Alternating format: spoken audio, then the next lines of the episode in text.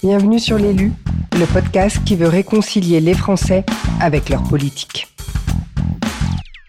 Découvrir la partie immergée de l'iceberg des femmes et des hommes politiques que nous élisons et qui nous gouvernent, voilà l'idée de ce podcast. On ne devient pas femme ou homme politique par hasard, et encore moins qui veut. J'avais envie de comprendre comment nos élus se sont construits, enfin en dehors de leurs idées politiques bien évidemment, et découvrir leur personnalité. Par quel chemin ils sont passés pour en arriver là, là, là, à s'engager, pour nous, pour nous tous, pour le bien commun.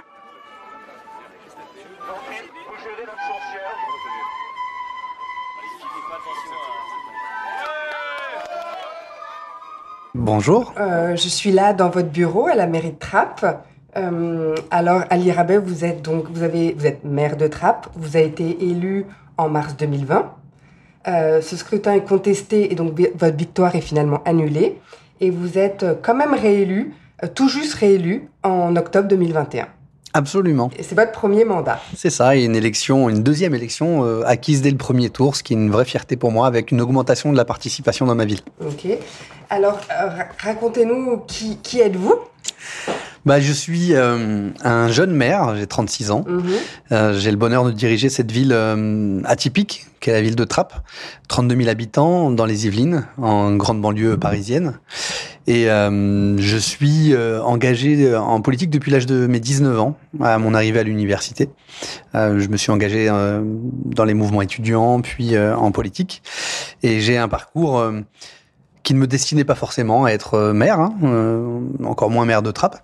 Euh, mais qui m'a conduit par étapes successives, sans jamais planifier, à assumer aujourd'hui des belles responsabilités et à sentir euh, que j'ai une, une grande euh, responsabilité qui pèse sur mes épaules, puisque être maire, c'est déjà une grande responsabilité partout, hein, aussi bien dans un village de 300 habitants que dans une grande ville. Mais Trappes est une ville qui, à bien des égards, est symbolique. Elle est un peu au croisement de nombreux enjeux qui se posent à la société française. Et donc, je suis amené à mettre en pratique ce, les valeurs auxquelles je crois, que je, pour lesquelles je me bats depuis euh, euh, mon jeune âge, dans une commune euh, où, plus qu'ailleurs, les habitants ont besoin de services publics, ont besoin de leur mairie, ont besoin des élus à leur côté. Et c'est donc une grande fierté pour moi. En fait, pour vous, vous êtes engagé donc en politique. Qu'est-ce que représente la, la politique dans votre vie? C'est une passion, un sacerdoce? Ou c'est un métier? Ah, c'est c'est pas un métier, vraiment pas. Euh, en tout cas, c'est votre métier aujourd'hui? Bah, ça l'est devenu à plein temps. Moi, je travaillais euh, jusqu'à euh, août 2020, mhm. euh, jusqu'au moment de mon élection, quoi. Je travaillais comme directeur de cabinet d'une grande association dans le champ du handicap, donc dans le privé. J'étais cadre supérieur et j'ai démissionné de mes fonctions professionnelles parce qu'être maire de Trappes, c'est être disponible à plus que plein temps. Hein. De ce point de vue, c'est un sacerdoce. Euh, au sens où euh, on est tellement sollicité, encore une fois, plus à que dans une autre commune, très honnêtement, parce que ici la population est plus pauvre qu'ailleurs. Euh, les les besoins en matière éducative, en matière de sécurité, en matière de logement sont beaucoup plus prégnants à Trappes que dans d'autres communes. Et donc vous êtes l'objet de sollicitations permanentes. Et comme je suis un maire, je vous le disais jeune, mais surtout accessible, euh, au sens où je suis présent sur les réseaux sociaux depuis longtemps, que les gens m'écrivent sur Facebook à 2 heures du matin parfois, et que je fais l'erreur de répondre trop souvent, et donc d'alimenter, si vous voulez, cette, euh, cette, euh, ce réflexe qu'ont les habitants de m'interpeller très directement. Eh, eh bien, il n'y a, pas de temps mort quand vous êtes maire. Même quand je suis en vacances, je pense à la mairie de Trappes. Je suis rarement en vacances d'ailleurs. J'ai pris euh, en tout et pour tout 10 jours de vacances en 2020 par exemple, euh, après mon élection. Et euh, je vous le disais, cette, euh, cette emprise qu'a la politique sur votre vie, votre responsabilité d'élu sur votre vie euh, au quotidien, relève, oui, clairement de, du sacerdoce. Après, bah, la politique en général, c'est une passion depuis que je suis enfant. Et je, euh, quand j'étais tout petit petit, euh, mon père revenait de l'usine euh, parce qu'il travaillait à l'usine. Mon père est un ouvrier marocain qui est venu travailler en France dans les années 70 et il apportait avec lui les tracts syndicaux. Et je découvrais la prose militante, politique qui était distribuée aux ouvriers de l'usine. Et alors mon père la lisait euh, pas tellement en réalité sur le fond. Il amenait les tracts avec lui comme on amène des prospectus euh, de, de, de, grande surface. Et euh, il, mes parents ont six enfants, six garçons, et le seul qui lisait euh, avec, euh, mais vraiment avec un intérêt marqué, la prose que recevait mon père à l'entrée de l'usine, c'était moi. Et ça m'a donné le virus très, très très très tôt. Donc à ses côtés aussi, je regardais la télé, les émissions d'Anne Sinclair à l'époque, 7 sur 7 le dimanche soir, et, les débats politiques en général, et ça m'a toujours passionné. Je, je pense que quand j'ai commencé vraiment à m'y intéresser, ça devait être à la fin de l'école élémentaire. Est-ce que vous êtes de Trappes? Non, pas du tout. À la base, euh, mon père, je le disais, est, ouvrier à l'usine Peugeot à Poissy. Euh, et donc, je suis né, j'ai grandi et j'ai même été élu pour la première fois en 2008 pour mon premier mandat d'élu local à Poissy. Et j'ai été élu à 23 ans. Donc j'ai été élu assez jeune. Hein. J'ai fait un mandat à Poissy, puis euh, dans le sillage de Benoît Hamon, qui était un peu mon mentor hein, mhm. euh, sur euh, ce territoire, qui était candidat pour être député euh, dans la 11e circonscription des Yvelines qui comporte la ville de Trappes en ville principale. Euh, je me suis investi à ses côtés comme directeur de campagne, puis après j'ai été son collaborateur pendant 5 ans, un peu moins de 5 ans. et j'ai et c'est à ce moment-là que je me suis installé à Trappes. Et en 2014, pour mon deuxième mandat d'élu local, l'ancien maire m'a sollicité pour être sur sa liste et donc je me suis investi politiquement à Trappes où j'ai été adjoint au maire en charge de la jeunesse et des sports pendant six ans. Donc vous voyez les tracts de votre père et donc c'est ça qui vous pousse à vous engager en politique. Mais c'est pourquoi la politique? Parce que vous, vous étiez engagé dans une association, vous êtes quelqu'un d'engagé, mais pourquoi particulièrement la politique? En fait, les, les, tracts de mon père, c'est pas ce qui me pousse à m'engager, parce que, en fait, je suis spectateur à l'époque. C'est-à-dire mhm. que je, comme on regarderait des dessins animés, vous savez, quand on est gamin. Euh, à l'époque, moi, j'adore les romans policiers, j'adore les débats politiques. Ça n'a rien à voir. Je, compte pas devenir euh, romancier et je compte pas devenir un homme politique. Euh, mais ce qui me vraiment m'amène à basculer, comme beaucoup de jeunes de ma génération, c'est le 21 avril 2002. Alors, il y a beaucoup de gens pour qui ça ne parle pas, notamment les jeunes gens. Aujourd'hui, quand je leur dis 21 avril 2002, ils ne savent pas à quoi je fais référence. Mais pour ma génération, ça a été un événement traumatique. Euh, je vous le disais, moi, je suis fils de, de parents immigrés, modestes, d'origine populaire. Et euh, j'ai toujours été bercé aux idées et aux valeurs de la gauche. Et quand je vois le 21 avril 2002 Jean-Marie Le Pen se qualifier au second tour de l'élection présidentielle et le candidat de la gauche éliminé hein, de, de, la présidentielle, je suis euh, atterré. C'est vraiment euh, comme un tremblement de terre dans ma vie personnelle euh, et dans ma vie de citoyen. quoi. Et à l'époque, j'ai 17 ans et demi. C'est-à-dire je ne peux pas voter. Et donc une immense frustration de ne pas pouvoir participer à, ce qui se lève à l'époque, ce qui n'existe malheureusement plus aujourd'hui, un, grand front républicain qui s'oppose euh, à, à la qualification au second tour de l'extrême droite en France tout simplement. Et moi à ce moment-là, j'ai besoin de m'engager. Et donc je participe à ma première manifestation je fais une petite pancarte avec euh, des copains, on se retrouve en manifestation à Paris, on sait pas, ça une des premières fois que je prends le train pour aller euh, à Paris sur les Champs-Élysées, on manifeste. Et là, il y a ce torrent, cette euh, marée humaine. Il y a plus d'un million de manifestants à Paris, plus de 3 millions à travers le pays. Et donc, il y a un peuple qui se lève pour dire l'extrême droite ne passera pas par la France. J'aimerais qu'en 2021, on puisse dire la même chose. C'est malheureusement plus le cas.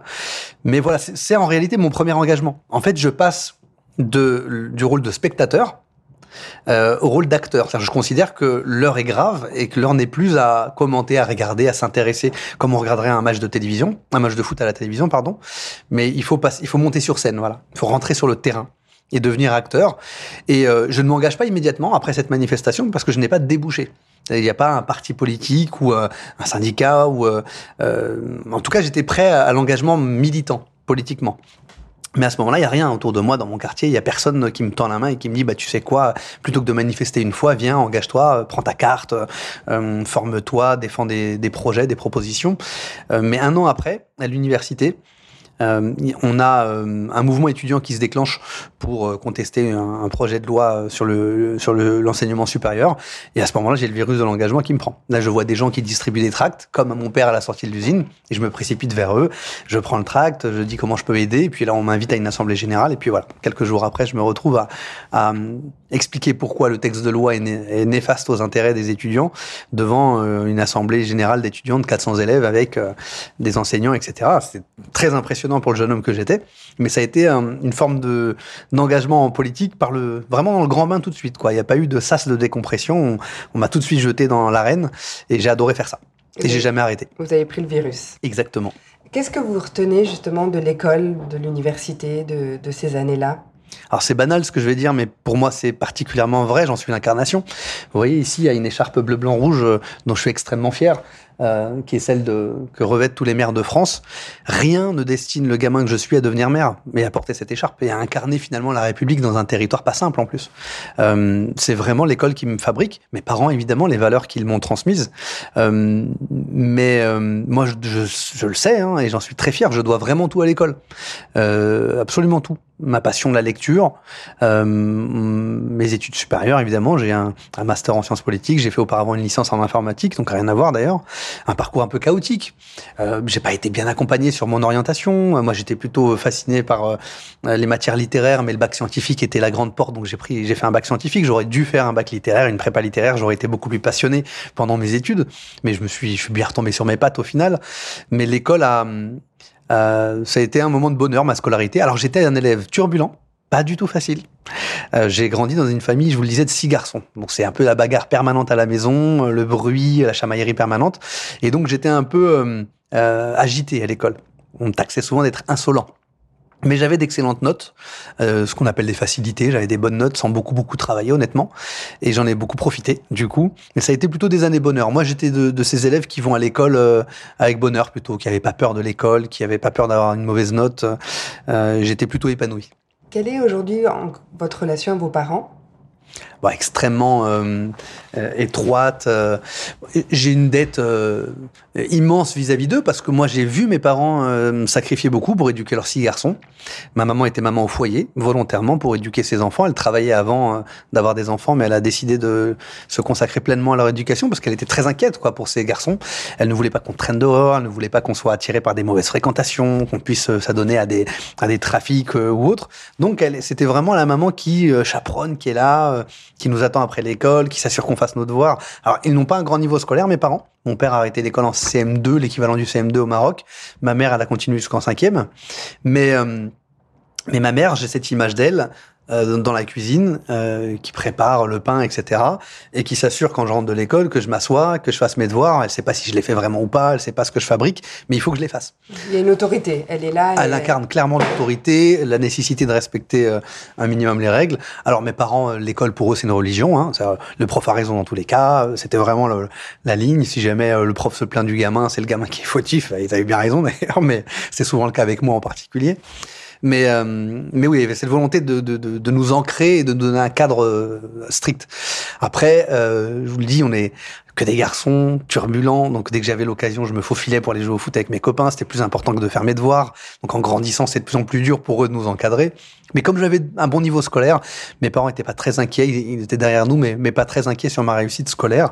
Et, donc voilà, ma relation avec mes parents, c'est une, immense dette euh, parce que ça a été pour eux. Mes parents se sont toujours serrés la ceinture. J'ai toujours cette image de mon père qui cherche à, bah, faire des économies sur le quotidien, à nous nourrir convenablement, à nous habiller convenablement. Et c'est pas facile, il y a beaucoup de scènes humiliantes parfois, quand vous pouvez pas avoir des vêtements de marque comme vos collègues euh, ou vos camarades de classe, quand vous, vous voyez bien qu'il y a une différence, ça aussi ça contribue à forger des convictions politiques, qu'il y a une différence de classe sociale clairement, hein, qui s'exprime à travers tout, tout, toutes les choses de la vie quotidienne, hein, la façon dont vous vous habillez, euh, le nombre de fois où vous changez votre cartable, par exemple, ou votre sac à dos à l'école, etc. Mais, euh, mais mes parents ont, ont, absolument tout sacrifié pour leurs gamins. Tout, tout, tout. Euh, mon père et ma mère. Alors, mon père faisait les 3-8 à l'usine, ma mère euh, était à la maison à, à, à, toujours être à notre disposition. Et donc, euh, bah, on pourra jamais, jamais, jamais, euh, mes frères et moi-même, on le sait, rembourser l'immense dette qu'ils nous lèguent. Mais on essaye par notre amour, par notre proximité, par notre disponibilité de leur rendre un peu de ce qu'ils nous ont donné. Et puis, on est, à travers l'éducation de nos propres enfants, à notre tour, essayer d'être à la hauteur de leur héritage. Gagner pour vous Gagner une élection, qu'est-ce que ça veut dire? J'ai eu de la chance, j'en ai gagné pas mal. En présent, j'ai gagné en 2008, mon premier mandat à Poissy, je vous le disais, on a on a gagné contre un maire qui était là depuis 25 ans. Donc c'était pas gagné, on n'était pas du tout les favoris. En 2014, aux élections municipales toujours, c'était le maire sortant qui se représentait, j'étais dans sa liste, il a gagné. Et donc nous avons gagné. Et en 2020, je me suis présenté pour la première fois moi-même au suffrage universel, poussé par d'autres, parce qu'honnêtement, je le répète, hein, je, rien ne me destinait à prendre des responsabilités politiques, à me mettre en première ligne. Vous n'aviez pas confiance? En fait, c'est, vous savez, il y a, y a un syndrome. Euh, qui concerne beaucoup les enfants des classes populaires, euh, c'est le syndrome de l'imposteur. On a toujours le sentiment qu'on n'est pas à la juste place, que d'autres seront meilleurs que nous, qu'il vaut mieux se mettre en, deuxième ligne. Et j'en suis, euh, et j'en ai été beaucoup victime. J'ai fait de me soigner aujourd'hui. Parce qu'on m'a expliqué tout ça. On m'a dit, tu peux tout à fait être en première ligne, tu as tout à fait les moyens intellectuels, les capacités, etc. Mais on a toujours l'impression qu'il y a meilleur que soi parce qu'on n'est pas prédestiné à la naissance à occuper les premiers rôles. C'est comme ça. Il y a des gens qui ont la chance de pouvoir, dès leur enfance, être poussés à occuper les premiers rôles, d'autres moins. Et donc, j'ai été, moi, beaucoup euh, victime de ce syndrome de l'imposteur. Et euh, à un moment donné, bah, deux personnes en particulier m'ont poussé. Euh, Benoît Hamon, énormément, qui m'a dit, vous savez, moi, jusqu'à 2019, je continue à plaider pour que Benoît Hamon se présente aux élections municipales un an après. Euh, c'est étonnant, je le dis partout, je l'assume complètement. Je je suis pas de ces politiques qui rêvent d'être maire à tout prix, qui voulaient euh, être maire à la première minute de leur engagement et qui euh, sont prêts à tuer père et mère pour y arriver. Moi, un an avant les élections municipales, je ne voulais pas être candidat, je voulais que celui qui, à mes yeux, était le plus légitime pour le faire, Benoît Hamon, se présente. Mais Benoît Hamon avait pris la décision de mettre entre parenthèses son engagement politique et de ne pas être euh, candidat aux élections municipales à Trappes. Donc il a respecté son engagement et sa parole. Et surtout, il m'a dit, c'est à toi maintenant de prendre tes responsabilités.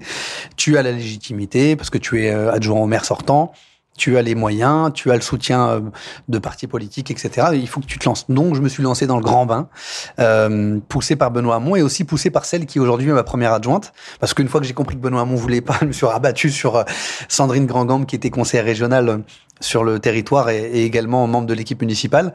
Et je lui dis, euh, bah, présente-toi, je te soutiendrai, euh, je serai avec toi en deuxième ligne, etc. c'est aussi pratique et confortable, on est planqué, on prend pas les coups, on est toujours un peu derrière, on est le conseiller.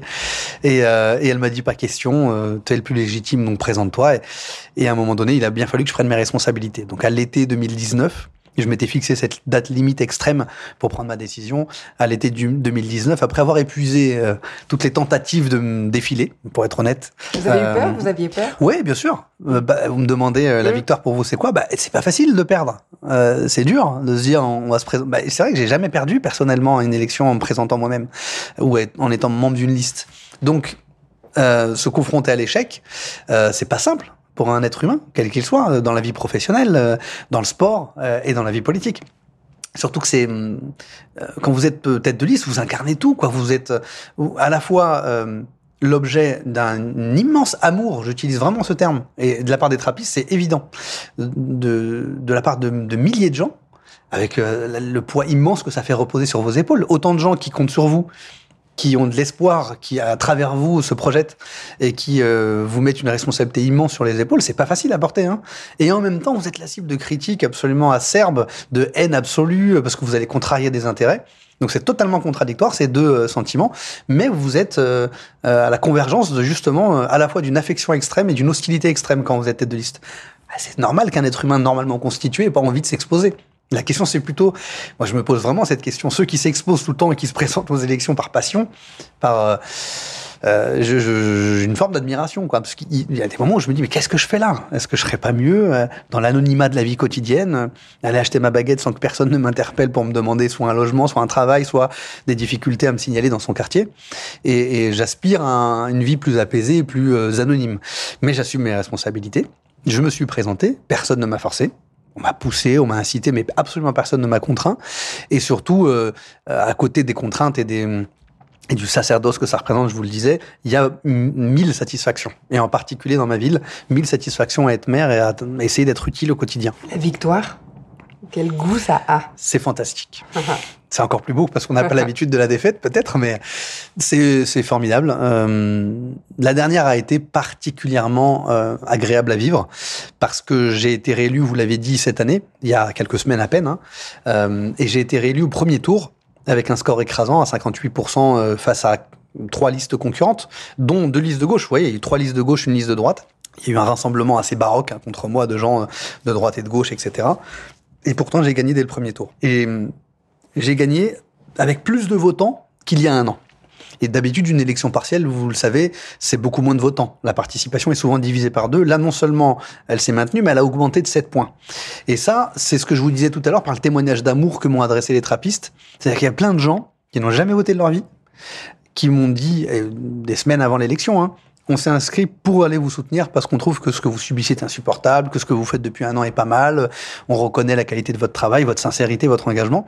Et ça, c'est extrêmement touchant. Plus encore que le vote euh, d'un électeur qui vote à chaque élection présidentielle, euh, départementale, régionale, etc.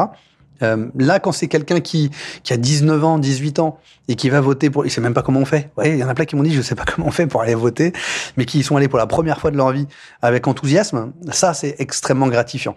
C'est quelque chose, euh, mais vraiment, euh, même si j'avais perdu, d'avoir entendu autant de trappistes me dire je vais vous soutenir pour la première fois, de façon désintéressée, sans rien vous demander en échange, parce que j'estime que vous êtes digne de confiance, c'est le plus beau cadeau. Et quand ça se multiplie, qu'à la fin ça donne une victoire large euh, au premier tour, mais je vous le dis, vous recevez comme ça, vous avez le sentiment d'une vague d'amour qui vous envahit, quoi, le, soir de votre victoire. Et ça s'est traduit physiquement, hein, en salle du conseil municipal à Trappes, par une liesse, une foule euh, euh, qui applaudissait, qui se réjouissait. Et j'avais l'impression que chacun avait gagné l'élection, en fait. C'était pas moi qui gagnais, c'était pas ma liste. C'est chaque membre présent, chaque trappiste présent pour faire la fête qui avait gagné quelque chose. C'est collectif. C'est une vraie victoire. Voilà. Si c'est pas collectif, pour moi, aucune victoire ne, ne peut exister euh, si elle n'est pas collective. Vraiment. ça, c'est dans mon ADN. Alors, c'est, je le répète, lié à ma, ma, construction familiale. Nous, on gagne ensemble, on perd ensemble. Le malheur de l'un et le malheur collectif. Euh, le bonheur de l'un doit profiter au groupe. Euh, avec ma fratrie, c'est le cas. On est six garçons, euh, on s'entraide, on est solidaires, on est toujours là dans les moments importants quand les uns ont besoin des autres.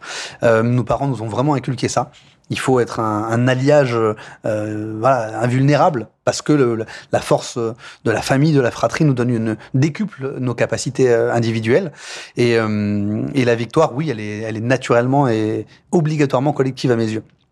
Il n'y a pas de candidature individuelle. En tout cas, en, politique, ça n'a pas de sens. Moi, je suis plutôt sport collectif, voilà, que sport individuel. Et en politique, je suis euh, euh, vraiment dans une logique de, de, de, de, oui, de groupe, de collectif, de famille. Quoi. Mhm. J'exporte ma conception, euh, mon attachement à la famille, euh, au cercle familial en politique. Ceux qui m'entourent, pour moi, c'est ma famille aujourd'hui. Mon équipe municipale, c'est ma famille. Y compris mon entourage administratif, c'est ma famille. Une, je donne une confiance absolue à ceux qui m'entourent. Ah, les trahisons sont encore plus douloureuses quand on fonctionne comme ça. Mais, euh, mais il faut prendre des risques dans la vie. Il faut accepter euh, de donner sa confiance et d'être trahi parfois. C'est euh, plus important que, et plus épanouissant que d'être égoïste, de travailler tout seul et d'essayer de se protéger à l'excès. Qu'est-ce qui vous maintient éveillé, qui vous anime? Ce qui me réveille même. Hein ce qui est mhm. plus gênant parce que ça me fait des nuits courtes et des cernes sous les yeux, c'est vraiment les dossiers qui m'obsèdent euh, dans ma ville. Vous savez, quand euh, l'élu local il a un, un bonheur euh, par rapport à d'autres élus peut-être plus nationaux, c'est que les problématiques qu'on aborde, elles sont incarnées. Euh, là, j'étais en visite il y a quelques, il y a quelques jours chez euh, des personnes qui vivent dans des logements insalubres. Euh, et qui payent un loyer exorbitant et qui vit, dont les enfants grandissent dans des logements avec euh, de l'humidité, des moisissures au mur, etc. Et ben ça, ça me réveille la nuit. Je me dis qu'est-ce que je vais faire pour régler ça le plus vite possible? Pour euh, faire en sorte d'interdire la location de ce type de logement, d'obtenir de changer leur vie tout simplement, soit en les déménageant, soit en obtenant une injonction de leur propriétaire à réaliser les travaux. Mais ça, oui, ça me m'empêche de. Franchement, le, le, soir, quand on, là où c'est un sacerdoce d'être mère, quand vous vous couchez le soir, vous pensez à vos dossiers du lendemain et de la journée, vous refaites un peu le match, le film, en vous disant il faut que je m'occupe de ça, ça, ça. Vous êtes obsédé, vous avez une charge mentale très importante et vous listez tout ce que vous devez faire. Et quand vous vous levez le matin, euh, pareil, ça vous rattrape. Puis j'ai une qualité et un défaut, c'est que hum, mon sommeil à moi est, un moment de travail. Que je, quand je rêve, quand je dors, euh, il y a des gens qui se souviennent pas de leur rêve le lendemain. Moi, je travaille la nuit en dormant et mon cerveau fonctionne. Et j'ai souvent plein d'idées la nuit. Et vraiment au, réveil, sous la douche.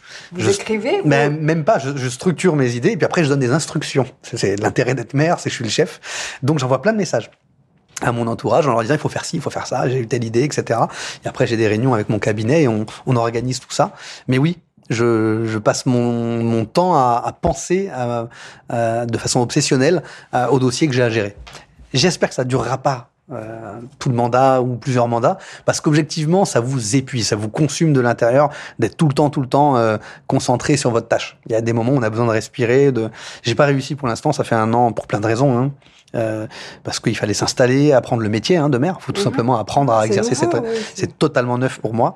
Euh, il faut aussi s'organiser. Hein. Il y a toute une administration à mettre en place, euh des équipes à qui déléguer des responsabilités. Donc la première année est particulièrement intense et exigeante et elle me pompe une énergie extraordinaire. Euh, mais j'espère que je vais réussir en cours de mandat à atteindre une forme de vitesse de croisière qui me permettra d'avoir un peu plus de temps pour ma vie personnelle, le, cinéma, les restaurants avec madame, etc. C'est un, peu de l'histoire ancienne, quoi. Donc, euh, mais j'ai besoin de retrouver une forme d'équilibre et que ma vie personnelle puisse euh, reprendre un peu le pas quand même ne pas tout sacrifier à mon engagement. Justement, j'étais allé vous poser la question, qu'est-ce que vous êtes prêt à sacrifier? Bah Pour l'instant, euh, j'ai à peu près tout sacrifié, honnêtement.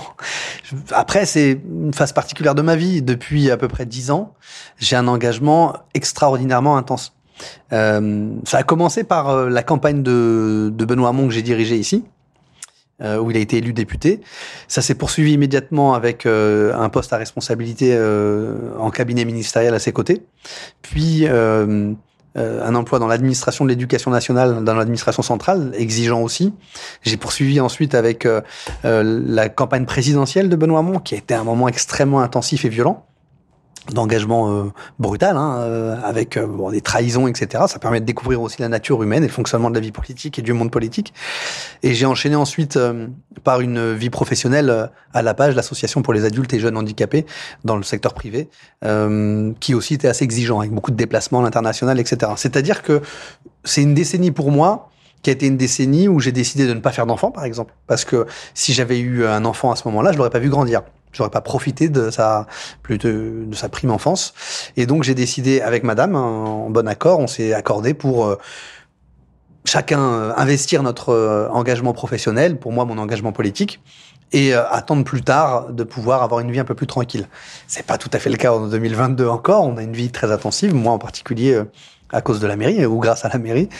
Mais le but là, c'est, je vais vous faire une confidence. Mmh. J'attends un enfant avec madame dans les mois qui viennent. Euh, si tout se passe bien, que la grossesse se, passe comme prévu. Euh, merci à vous, c'est gentil. Euh, on devrait avoir un, petit bébé au mois de mai. Et, et, là, je compte de toute façon euh, avoir une organisation qui me permette de profiter de mon enfant, d'être euh, aux côtés de sa maman, euh, du petit, pour le voir grandir, et lui permettre de bénéficier d'un cadre peut-être pas aussi serré que celui que j'ai connu avec ma maman et, et, mon papa et ma mère au foyer, etc. Mais en tout cas, on va veiller à ce que cet enfant ait ce qu'il faut pour grandir, pour être bien accompagné, pour avoir beaucoup d'amour. Et donc, il a besoin d'une maman et d'un papa disponible. Hein, et quand on est mère, on n'est pas forcément très disponible. Mais je vais essayer de me discipliner. Donc, vous n'êtes pas prêt à sacrifier votre famille? Pas question. Euh, pas question parce que hum, je vous l'ai dit, c'est tout pour moi. Euh, ma famille, celle où j'ai grandi moi-même comme enfant, et puis demain la famille que je vais bâtir, euh, ma femme et, mes enfants. non, rien ne peut justifier ce sacrifice, rien ni euh, la vie politique, mais ni rien, rien au monde, ni l'argent, ni les honneurs, ni euh, aucune carrière ne peut légitimer de sacrifier sa famille à mes yeux. Quelle est votre relation à la méfiance, à la réprobation que vous pouvez susciter à travers les réseaux sociaux euh, Alors au début, Ouais, beaucoup les réseaux sociaux quand même, parce qu'aujourd'hui, quand on est un acteur politique, c'est c'est par là que s'exprime l'essentiel de bah de du sentiment, en tout cas de nos concitoyens, parfois sentiment positif, mais il s'exprime moins et de façon moins visible. Ce qui s'exprime le plus fortement, c'est vraiment la haine, hein, tout simplement. C'est euh, euh, l'exacerbation des haines, des caricatures, des gens qui vous jugent sans vous connaître, etc. Alors au début, ça me, j'ai vécu une séquence très difficile au mois de février avec des polémiques sur la ville de Trappes et qui m'ont ciblé personnellement. Euh, au début, ça me heurtait très profondément. Mais vraiment, je le prenais. Euh, des, amis me disaient de prendre du recul, que c'était ça la vie politique, que c'était ça le monde des réseaux sociaux et des médias. Mais moi, chaque message, chaque euh, mise en cause me heurtait personnellement, comme si j'avais croisé quelqu'un dans la rue, une petite mémé à la boulangerie, qui tout d'un coup décidait de me mettre un coup de parapluie sur la tête. Je le vivais comme ça. Et je ne comprenais pas. Et, pourtant, ça fait quand même quelques années que je fais de la politique. Hein. Mais j'étais en deuxième ligne, je vous le disais. C'est toute la différence. Quand vous êtes première ligne, tout d'un coup, vous découvrez le déluge, quoi, qui peut vous tomber dessus. Et je comprenais pas. J'allais sur les profils des, personnes sur Facebook, sur Twitter, je regarde, mais qui, est cette dame, qui est ce monsieur? Et j'avoue ne, pas comprendre, encore aujourd'hui, comment quelqu'un qui a 70 ans, qui vit euh, dans un village de province ou dans le sud de la France, dans une grande ville, qui ne vous connaît ni d'Ève ni d'Adam, peut vous envoyer des messages d'injures pures, de haine, de racisme euh, absolu.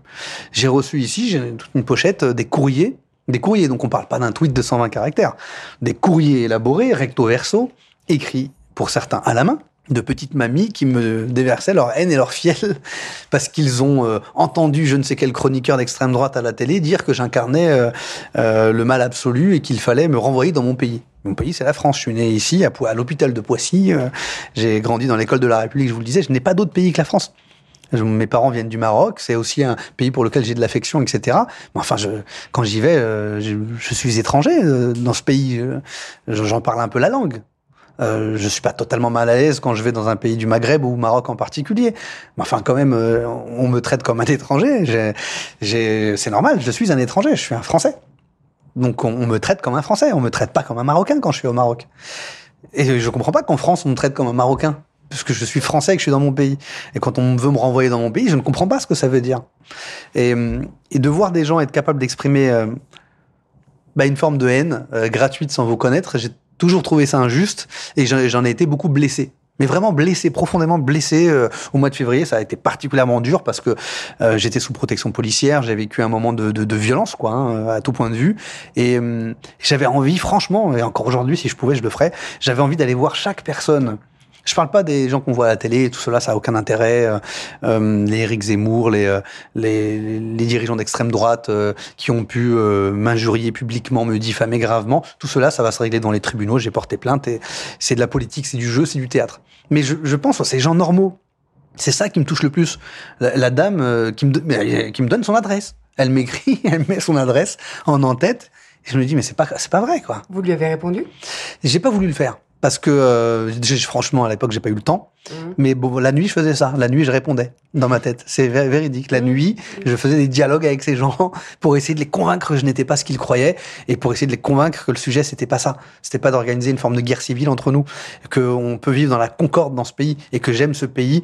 Parfois peut-être plus qu'eux parce que j'en ai étudié l'histoire que je l'aime profondément de, depuis la Révolution française jusqu'à aujourd'hui et, et que j'ai du mal à comprendre même pas la bêtise, parce que c'est pas que de la bêtise, c'est une forme de haine pure qui peut s'exprimer et qui est exacerbée parfois par des politiques euh, euh, qui ont un, un, projet, des arrière-pensées.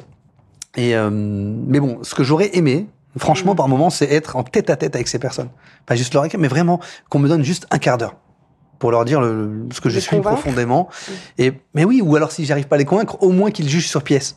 Il y, a, il y a cette idée de, mais jugez-moi si vous le voulez, euh, condamnez-moi si vous le voulez, mais, mais déjà euh, apprenez à, à, me connaître et indépendamment de ma personne, à savoir, quoi, de... oui, d'être humain à être humain, humain, euh, et, euh, et sachez de quoi vous parlez, tout simplement, et, et que rendez-vous compte à quel point le, le, le film que vous faites ou qu'on vous fait est totalement différent de la réalité.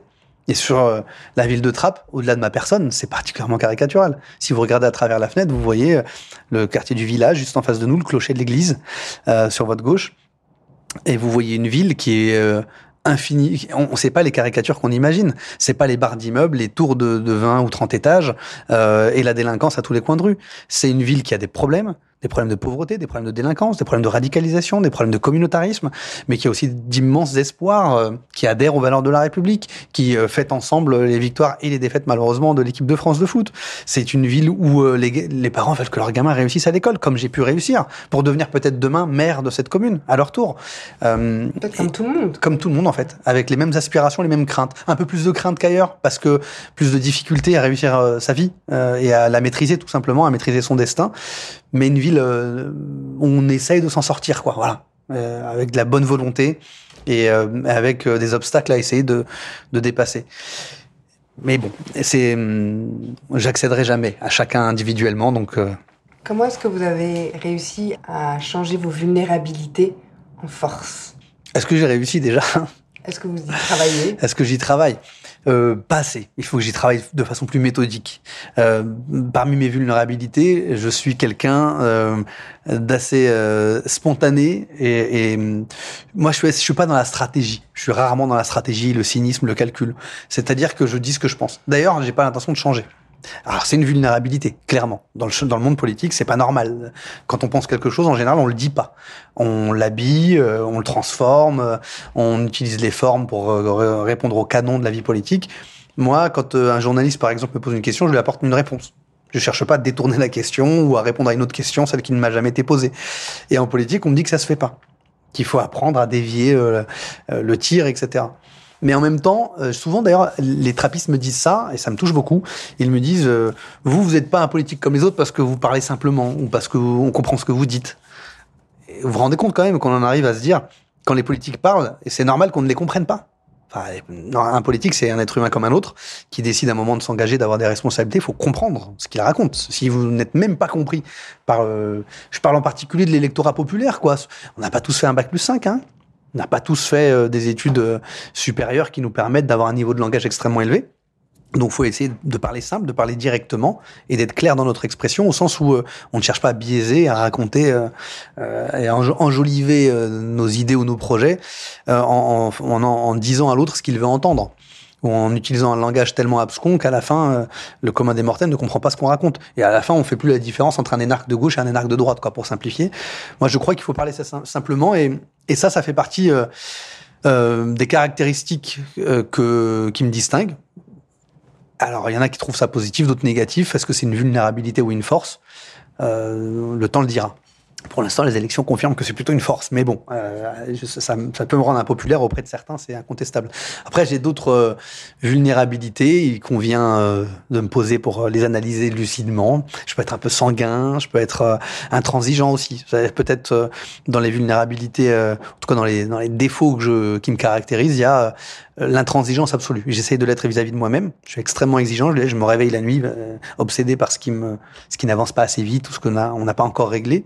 Et du coup, je transmets évidemment cette euh, charge, cette pression, cette intransigeance à mes collaborateurs à qui j'en demande énormément, parfois plus qu'ils ne peuvent porter. C'est des êtres humains, c'est un travail, et je peux pas leur demander une forme de d'engagement sacrificiel comme parfois je conçois mon propre engagement. Et, euh, et, il faut apprendre à être un peu plus euh, souple avec son environnement et son entourage. Euh, donc voilà. Après, des défauts, c'est c'est dur d'être dans l'introspection et de les analyser soi-même. On dit justement que les hommes politiques sont des hommes d'action et qui n'aiment pas du tout l'introspection. Oui, c'est un peu vrai quand même. Je peux pas dire l'inverse. Est-ce que vous vous mettez en danger? Oui, tout le temps, je trouve, ouais. Et j'ai pas de problème à faire ça. Euh, même je conçois ça comme mon rôle, précisément. Euh, la polémique du mois de février, euh, je reviens pas sur le contenu et les détails, mais ce que m'ont reconnu beaucoup d'électeurs d'ailleurs, et beaucoup de trappistes, qu'ils soient électeurs ou pas d'ailleurs, mais en particulier les électeurs lors de ma seconde élection, c'est d'avoir, de m'être mis en danger pour défendre la ville ses habitants, leur honneur, euh, la réalité de ce qui se passe sur le terrain, et de l'avoir fait au, en me mettant en danger, euh, au péril de ma propre réputation, ce qui m'a valu euh, d'être caricaturé, vilipendé, insulté par beaucoup de mes contradicteurs politiques.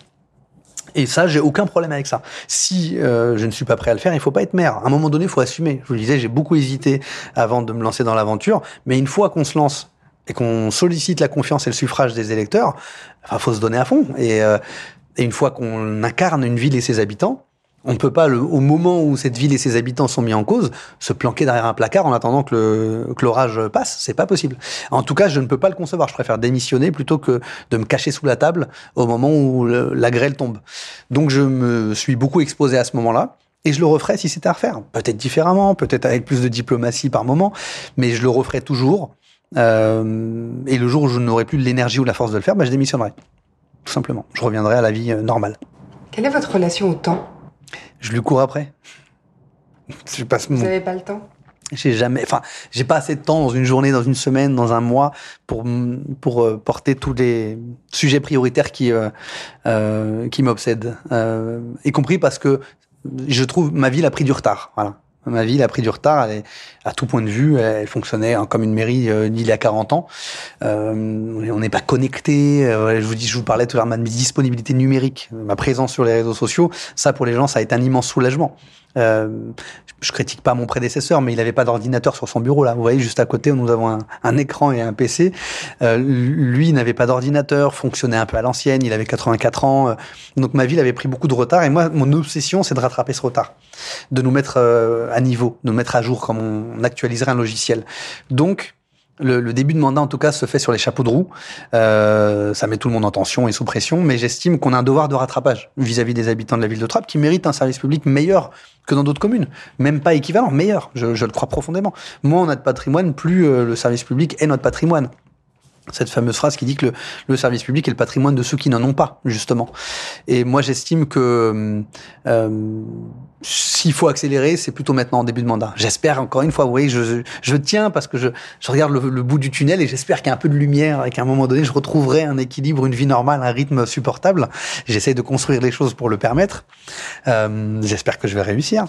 Euh, mais... Euh, mais oui, je cours beaucoup, beaucoup après le temps et, et il est assez rare que j'estime avoir assez d'heures dans la journée pour boucler mes dossiers. Le porte-à-porte, pour vous, ça a été nouveau, donc dans le fait d'être maire dans l'élection, dans votre campagne électorale. Oui. Comment est-ce que vous l'avez vécu, le porte-à-porte? Moi, j'adore faire ça. Depuis toujours. Depuis, euh, s'il y a un truc que j'aime faire, c'est ça. Euh, depuis que je me suis engagé, c'est-à-dire depuis euh, l'année 2003. Alors j'ai commencé par du porte-à-porte à, l'université, vous voyez, de salle en salle, d'amphithéâtre en amphithéâtre, pour aller euh, euh, tenir euh, la bonne parole à des groupes d'étudiants. Puis j'ai continué en porte-à-porte dans les cités universitaires puis en porte-à-porte -porte aux élections classiques auprès des habitants. Et en fait, c'est euh, quand on est maire, on devrait continuer à faire du porte-à-porte. -porte. Vous voyez, on va continuer avec mon équipe. On s'est beaucoup dit ça pendant la campagne, mais il faut qu'on continue. Il y, a, plein de sujets à aller voir avec les habitants et les élus doivent aller faire du porte-à-porte. Il faut pas s'enfermer dans les bureaux de, de, la mairie et oublier pendant six ans qu'on est euh, un représentant des habitants parmi les habitants parce que je suis habitant de la ville de Trappes, contrairement à beaucoup de mes adversaires qui habitent ailleurs et qui viennent se présenter ici. Et beaucoup de, et tous mes colistiers, 100%, sont trappistes, habitent à Trappes. Euh, mais franchement, euh, ça vous ramène tout simplement à la réalité. Là, je vous disais, il y a quelques jours, j'étais en visite d'un logement insalubre. Là, à la limite, c'est quelqu'un que j'ai croisé dans la rue qui m'a parlé de sa difficulté. J'ai pris son numéro, je suis allé la voir, etc.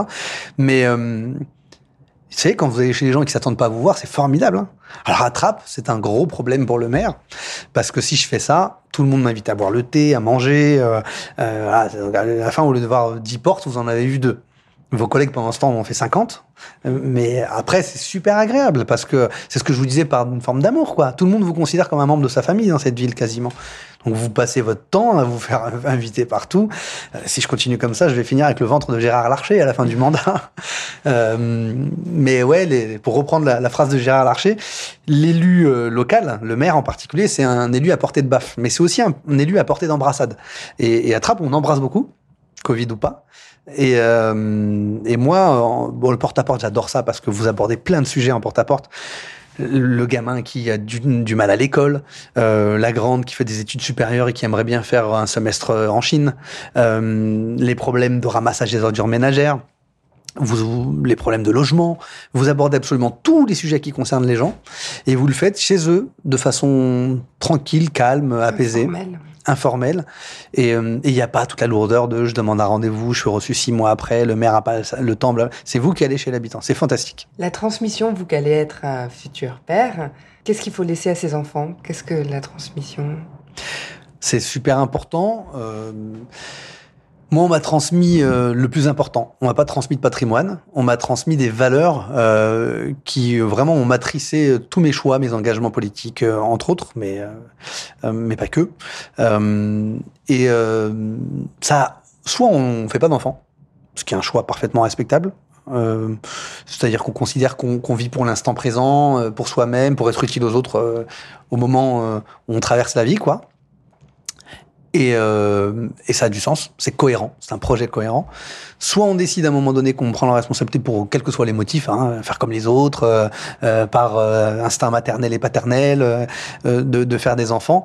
Et dans ce cas-là, plus rien ne compte, si ce n'est leur transmettre ce que nous croyons juste et, et, utile pour en faire des gens bien, tout simplement. mais j'essaye, moi, de, indépendamment de cet enfant à naître, euh, ça aussi, ça m'obsède beaucoup. Les gamins, là, j'étais, euh, avant de venir vous voir, j'étais euh, dans une école euh, avec une classe de CM1, CM2 pour euh, évoquer avec eux la, la, question des droits de l'enfant. Vous savez, c'est bientôt l'anniversaire de la Convention des droits de l'enfant de l'UNICEF.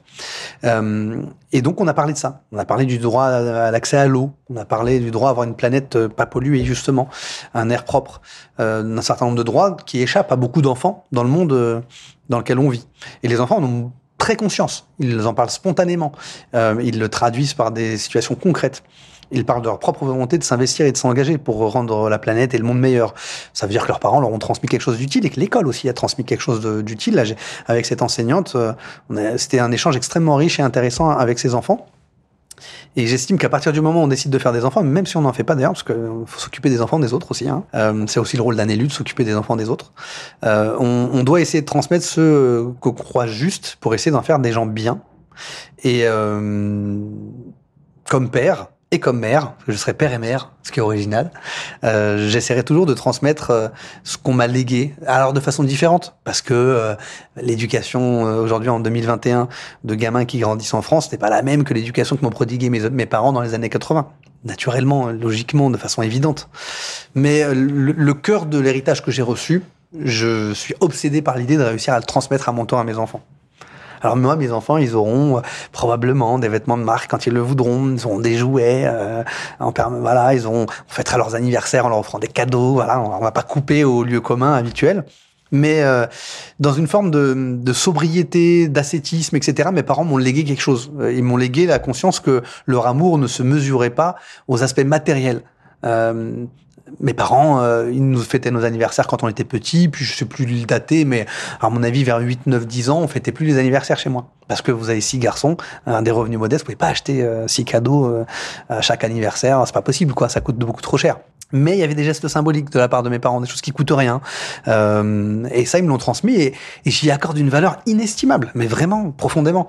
Et j'espère que mes enfants euh, aimeront leur père et leur mère pas pour la qualité des cadeaux qu'on leur offrira, pas pour la taille de la chambre dont ils disposeront chacun ou chacune, mais pour la, la valeur immatérielle de l'amour qu'on leur transmettra et des valeurs qu'on saura euh, leur transmettre. Et ça, euh, c'est pas garanti. Donc ça me fait un peu peur. Un souvenir Tout court En politique, dans la vie, Ah, quelque chose. Euh, ben vous m'avez parlé tout à l'heure de victoire et de défaite. Mhm. Euh, je sais pas pourquoi c'est ce souvenir qui me vient maintenant, mais euh, le, le souvenir de la défaite euh, à l'élection présidentielle de Benoît Hamon, du soir de la défaite. Euh, parce que je vous l'ai dit, moi personnellement, j'ai vécu beaucoup de victoires et de moments de liesse. Mais j'étais aux côtés de ce grand monsieur pour qui j'ai une estime immense, euh, le soir d'un revers électoral qui ne lui devait pas grand-chose, objectivement. C'est-à-dire qu'il a payé euh, le, le naufrage euh, du Parti socialiste, de la gauche euh, au gouvernement sous François Hollande en- pendant cinq ans. Et lui, il a été celui qui a soldé les comptes alors qu'il a été celui qui a tiré la sonnette d'alarme pendant cinq ans. Donc c'est assez injuste comme situation. Mais j'ai vu avec quel, dans quel stoïcisme, euh, une forme de sagesse, il a encaissé ce soir-là euh, ce choc immense euh, de son résultat à l'élection présidentielle. Et euh, au-delà de l'estime, de l'amitié que j'ai pour lui, ce soir-là, euh, c'est une forme d'admiration euh, qui s'est imposée, mais d'admiration pure euh, de- d'un personnage politique qui s'est imposé à moi. Euh, et je me suis dit, je me le dis toujours qu'il faut être un très très grand monsieur pour euh, vivre cela et réagir de cette façon. Et que je ne serai jamais à la hauteur de cet euh, immense monsieur pour le coup. Vous ne savez pas. Je ne m'en sens pas les épaules, je le dis clairement. Quel est votre discours intérieur, celui qui fait que vous baissez jamais les bras? C'est que c'est alors c'est très immodeste, mais je crois qu'on a besoin de moi. Euh, Je crois qu'il y a des gens là, dans tous les jours là, quotidiennement, qui m'écrivent, qui m'appellent, que, je, je ne trouve pas assez de temps justement pour les rencontrer, les voir. Euh, je crois vraiment que je peux leur être utile et, que collectivement et individuellement, ils ont besoin de l'action euh, d'hommes et de femmes déterminés. J'en suis un aujourd'hui amené à assumer des responsabilités importantes dans cette ville. Et euh, euh, voilà, c'est ça, c'est l'idée qu'on a besoin de, de cet engagement-là. Euh, et donc il faut être à la hauteur. Voilà. Sinon, euh, c'est l'idée de, l'abandon, vous voyez. C'est euh, si je ne suis pas à la hauteur et si je ne m'engage pas assez, j'abandonne ces gens. Et si j'abandonne ces gens, je vais avoir du mal à trouver le sommeil encore une fois. Et c'est à ça que vous vous raccrochez pour avancer. Oui, complètement. À chaque fois que je prends des coups, que je suis l'objet de critiques euh, que j'estime injustes, euh, de diffamation, de calomnie et que j'ai envie de me barrer tout simplement, ça m'est arrivé mais, mais, mais, mais 100 fois depuis euh, mon élection comme maire, mais vraiment 100 fois. Il n'y a pas une semaine où je me dis, mon Dieu, mais pourquoi est-ce que je m'inflige ça et pourquoi est-ce que je euh, ne, ne me débine pas, tout simplement. J'ai eu un moment où j'ai vraiment voulu le faire, hein, pendant la fameuse polémique de février. Ça a duré euh, 24 heures, mais j'ai vraiment voulu tout arrêter. Mon père me disait, arrête tout. Euh, ah, pourquoi tu fais ça? Retourne à ton travail d'avant. T'étais mieux payé en plus. Et il me dit, mais retourne à ton travail d'avant. Il veut protéger son fils. Il, il comprend pas pourquoi on parle de moi à la télévision en parlant de menaces de mort, de protection policière. Eh bien, euh, à chaque fois, je me dis ça. Je me dis, mais si tu t'en vas, euh, je peux le dire d'une formule stupide et simple, Oui. qui a l'air stupide mais qui ne l'est pas. C'est les méchants auront gagné euh, et les gentils auront perdu, quoi. C'est votre mantra. Exactement. votre mantra. C'est mon mantra. Il faut pas que les méchants gagnent. Alors, je pense pas que le monde est blanc et noir, euh, qui est une forme de dichotomie, qu'il y a le camp des gentils et le camp des méchants, mais je pense que fondamentalement, il a quels que soient les désaccords, j'ai des, des, adversaires politiques à droite, euh, à gauche aussi d'ailleurs, pour qui j'ai beaucoup de respect, mais fondamentalement, il y a des gens qui essayent d'œuvrer pour le bien commun en choisissant leur route et leur chemin, euh, qui peut être différent du mien, mais qui œuvrent pour l'intérêt général. Et je pense que d'autres euh, pensent à leur intérêt personnel, sont prêts à tout, font preuve d'un cynisme inouï, etc. Et il faut pas, en désertant, en reculant, en abandonnant le terrain, en démissionnant, en partant, euh, leur donner des victoires euh, qu'ils attendent euh, et leur donner une victoire à peu de frais. Donc il faut tenir le choc, encaisser. Je pense c'est comme un boxeur sur un ring. Hein. Vous savez, il y a un moment donné où il a un moment de creux, il prend des coups, il prend des coups, il met sa garde, il encaisse, il est contre le filet. Et il attend de retrouver l'énergie et de remonter euh, au combat. Et euh, dans la vie politique, c'est un peu comme un ring de boxe. Donc il faut être capable de savoir pourquoi on est monté sur le ring, pour qui on se bat, pour quelle cause on se bat, pour quelle personne on se bat, pour trouver l'énergie et la force d'encaisser des coups et de continuer à, à se battre. L'argent, l'argent politique, la... Alors là, c'est, euh, on me croit sur parole ou pas, mais j'ai, moi j'avais un meilleur salaire quand j'étais euh, salarié du privé il y a un an qu'aujourd'hui comme maire contrairement à ce que les gens imaginent, hein, être maire, euh, même être député d'ailleurs. Député, on est un peu plus confortable, mais on n'est pas à 20 000 euros par mois. Euh, je vous parlais beaucoup, j'ai beaucoup parlé de Benoît Hamon parce que je l'ai beaucoup accompagné dans ma vie politique. Il a eu un rôle central. Mais Benoît Hamon dans le privé, euh, il y a 10 ou 15 ans, si c'était engagé uniquement dans le privé, enfin, il y avait plein d'entreprises qui chassaient des gens comme lui, ministres, etc., et qui aurait gagné, il aurait gagné plus qu'un salaire de ministre un maire, euh, enfin c'est mal payé un maire dans l'absolu. Tout est relatif. Il y a des gens qui touchent le SMIC et dans ma ville, il y en a beaucoup qui touchent moins que le SMIC. Mais un maire, si vous comparez euh, le volume horaire que j'abats aujourd'hui et donc mon et vous le ramenez à mon indemnité de, de, maire, ça vous fait un salaire horaire qui est inférieur au SMIC. Hein Très honnêtement, moi je fais 70 heures par semaine minimum et euh, mon indemnité me permet de vivre euh, confortablement. J'ai la chance d'être propriétaire d'une maison avec madame qui a un bon salaire. Vous savez, madame, elle touche quasiment le même salaire que moi. Hein. Elle travaille dans le secteur privé, associatif, aussi dans le champ du handicap, et elle touche quasiment le même salaire que moi. Et euh, euh, je serais heureux, moi, d'exercer un, métier comme celui-là. D'ailleurs, ça m'arrivera parce que moi, je fais pas de la politique de façon professionnelle, et je compte bien retourner à la vie professionnelle dès que j'aurai terminé euh, mes mandats de maire. Moi, je veux pas faire 25 ans ou 36 ans de mandat d'élu local ou je ne sais quoi. Mais je vous disais, le, le rapport à l'argent, l'argent n'a aucun intérêt dans ma vie je le dis. Je veux juste être euh, confortable, c'est-à-dire ne pas me soucier euh, de mes fins de mois. Et ça fait quelques, plusieurs années que je ne me soucie plus de mes fins de mois, depuis mes années d'étudiant. Hein. À partir du moment où j'ai eu mon premier job, euh, j'ai pu vivre confortablement. Mais quand j'étais étudiant, je, je tirais le diable par la queue en permanence. Je comptais chaque euro. J'étais souvent à découvert, donc je sais ce que c'est que cette vie. Et je suis issu d'une famille où, mon père comptait chaque centime d'euro quasiment, où chaque euh, économie était nécessaire, où on regarde systématiquement les prix. Mon luxe aujourd'hui, c'est de ne pas regarder les prix. Quand j'achète un kilo de clémentine, je ne sais pas quel est le prix de ce kilo de clémentine. Mon père, il sait au détail près le kilo, le prix du kilo de chaque fruit et légume qu'il achète ma mère aussi. Euh, et, et, donc moi j'ai conscience que j'ai accès à ce luxe-là. Mais ce luxe pour moi il est accessible à partir du moment où on touche à peu près 2500 euros par mois. Vous voyez, c'est assez modeste. Donc moi j'ai un salaire aujourd'hui sur mon compte en banque, je reçois 3200 euros après impôt, je touche 3800 euros comme mère avant impôt. Et j'estime que je suis privilégié, ce qui est vrai. Je fais partie des 5% les mieux payés de France. Vous vous rendez compte? Il y a des gens qui ont la chance d'avoir des millions d'euros, mais moi je ne veux, c'est très étonnant de le dire et ça a l'air démago, mais je ne veux pas de cette vie-là pour rien au monde.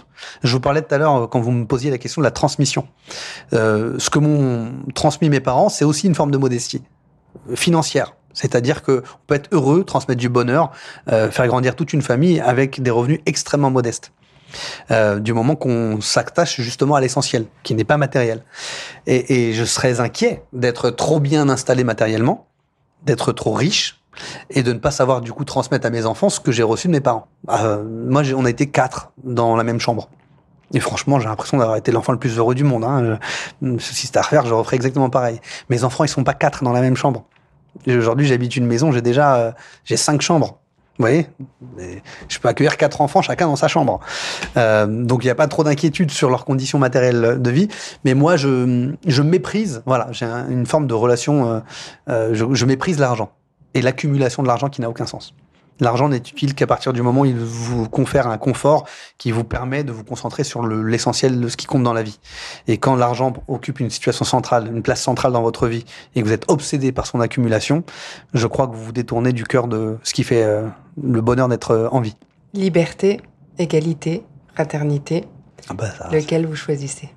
Ah non, c'est impossible, vous pouvez pas poser des questions pareilles, vous êtes, vous êtes cruel. Là, vous dites ça à un maire qui, euh, au fronton de ses bâtiments, liberté, égalité, fraternité, c'est inimaginable. Moi, j'écoutais, je vous disais, je suis passionné par l'histoire de notre pays et euh, il y a des podcasts euh, remarquables sur France Culture. Je sais plus quelle est l'émission d'ailleurs sur laquelle j'avais écouté ce podcast-là qui expliquait, qui reprenait en fait les débats au banc à l'Assemblée à l'Assemblée nationale à l'époque où la devise liberté, égalité, fraternité a été déterminée. Euh, et c'est passionnant d'écouter les parlementaires de l'époque, les uns défendre liberté, d'autres égalité, d'autres fraternité, etc., et d'autres termes encore, et aboutir à ce triptyque qui euh, incarne la République française depuis maintenant 150 ans. Il faut écouter ces débats et on comprend pourquoi il est inenvisageable de choisir entre les trois, parce qu'ils sont profondément, indéfectiblement liés. Euh, aucune liberté pour moi, n'est envisageable si elle n'est pas garantie par l'égalité de traitement de tous les citoyens. Voilà. La liberté de, du, renard dans le poulailler, vous voyez, ça, la liberté d'égranger les poules euh, et de maltraiter les plus fragiles n'a aucun intérêt. Donc c'est l'égalité qui garantit le fait que euh, vous n'aurez pas demain des gens tellement libres qui viendront euh, entamer ou, ou s'attaquer aux libertés des autres. De la même façon, si on a un pays qui garantit les libertés individuelles qui garantit une forme d'égalité de traitement, c'est de moins en moins le cas, je, l'estime, euh, dans notre pays. Euh, si on n'est pas capable de transmettre un sentiment de fraternité à ce peuple, du nord au sud, de l'est à l'ouest, qu'un habitant de l'île soit concerné, se sente dans une relation de fraternité avec un, habitant de la Guyane, euh, qu'un habitant de Mayotte euh, puisse comprendre et s'intéresser à ce qui se passe à Lyon, euh, alors nous ne sommes pas un peuple. Nous sommes une addition de territoires et d'individus. Et j'estime que nous sommes, nous, un peuple, que nous avons construit une nation historiquement, qu'elle s'est renforcée lors des siècles derniers avec une histoire très singulière qui se distingue quand même dans l'histoire du monde. Hein. Il y a des peuples avec des, histoires euh, millénaires, il y a des peuples avec des histoires beaucoup plus récentes, les États-Unis par exemple, qui ont des caractères qui sont tous respectables, mais quand même l'histoire de France, elle est à la fois millénaire et elle est en même temps euh, très moderne au sens où depuis la Révolution française, nous avons su bâtir euh, une nation, encore une fois un peuple attaché à des valeurs et qui euh, se fondent non pas sur le droit du sang justement, mais sur la capacité à construire un peuple et à construire des Français à partir de tout. On peut demain euh, arriver de Chine, s'installer en France et devenir pleinement français. Et euh, partie prenante dans ce creuset républicain, partie prenante de notre destin collectif. Et, et ça, c'est parfaitement incarné par l'idée de fraternité fraternité humaine, euh, fraternité républicaine. Et donc, vous pouvez pas parler de liberté d'égalité si vous n'êtes pas un peuple fraternel. Je crois que ces trois notions, ces trois concepts s'entrecroisent, s'imbriquent et s'enrichissent l'un l'autre. Donc, je refuserai de répondre à votre question. Demain, qu'est-ce que ça vous inspire? Ah, des motifs d'espoir pour le coup. Euh, c'est plutôt aujourd'hui qui m'inquiète parce que euh, aujourd'hui notre pays en particulier, mais le monde en général, hein, on l'a vu aux États-Unis avec Donald Trump, on le voit dans d'autres pays euh, en Europe, hein, en Pologne, en Hongrie, où la montée des, des fascismes euh, inquiète. Euh, donc aujourd'hui m'inquiète, voilà, l'élection présidentielle, la tonalité des débats, tout ça me m'inquiète un peu au moment justement de donner vie à un enfant qui va grandir là-dedans. Mais il y a des motifs d'espoir parce que c'est peut-être parce que je reviens d'une école où je parlais avec euh, des gamins, je vous le disais, de 10-11 ans, qui sont parfois plus lucides que nous sur les périls et, les défis qui s'imposent à nous. Et, et je suis convaincu qu'ils seront meilleurs que nous. J'en suis sûr. Euh, je, le sens, je le sens vraiment chez les jeunes générations, une prise de conscience, une volonté de vivre ensemble, justement en fraternité, euh, un, euh, un attachement à la préservation de l'environnement qui est sans commune mesure avec ce que nous avons connu nous plus jeunes, mais vraiment c'est incomparable. Ils sont une génération incomparable avec la nôtre, et donc ils auront, faut qu'on prépare les choses, mais ils auront les ressources pour faire en sorte que l'univers dans lequel nous vivons dans un siècle soit malgré tout respirable. À, quoi tout point de vue. À quoi rêvez-vous? Est-ce que vous avez réalisé votre rêve? Pardon, je vous pose deux questions là, tac tac. Alors moi, euh, je suis en train de réaliser mon rêve, euh, un de mes rêves, mais c'était un rêve quand même important que je suis en train de réaliser. Ça n'a rien à voir avec la mairie, ça n'a rien à voir avec le fait même d'attendre un bébé, vous voyez. Mes parents, moi j'ai grandi en HLM, mhm. toute ma vie, troisième étage à, droite. Allez comprendre pourquoi on a déménagé une fois, toujours au troisième étage à droite, dans des quartiers qui sont quartiers d'habitat social, ouvriers, où on a eu, j'ai eu beaucoup de bonheur encore une fois, hein, mais où il y a des difficultés. Euh, mes parents vieillissent dans un logement trop grand pour eux, euh, pas assez confortable. Ils n'ont plus les forces de monter des escaliers, etc. Et depuis que je suis tout petit, mon rêve absolu, c'est que mes parents aient une maison. C'est le truc, ça est le fantasme, le truc inaccessible. On peut pas vivre en maison, nous, c'est pas possible, c'est pas fait pour nous, etc. Et euh, j'indexais ma réussite dans la vie à la capacité à atteindre cet objectif, et je suis en train, avec mes frères, de l'atteindre. On achète dans les semaines qui viennent une maison pour installer mes parents avec un petit jardin et, une maison euh, qui leur permettra d'avoir une chambre en rez-de-chaussée et de vivre leurs dernières années, leurs dernières décennies, j'espère, mais euh, confortablement, enfin. Mmh, bravo. Merci à vous. Merci beaucoup pour cet entretien. À bientôt. Merci, c'était super sympa. À bientôt. Merci d'avoir écouté ce podcast. Pour prolonger le plaisir, n'hésitez pas à nous suivre sur Instagram ou sur Twitter et bien sûr à liker si vous avez aimé le rendez-vous.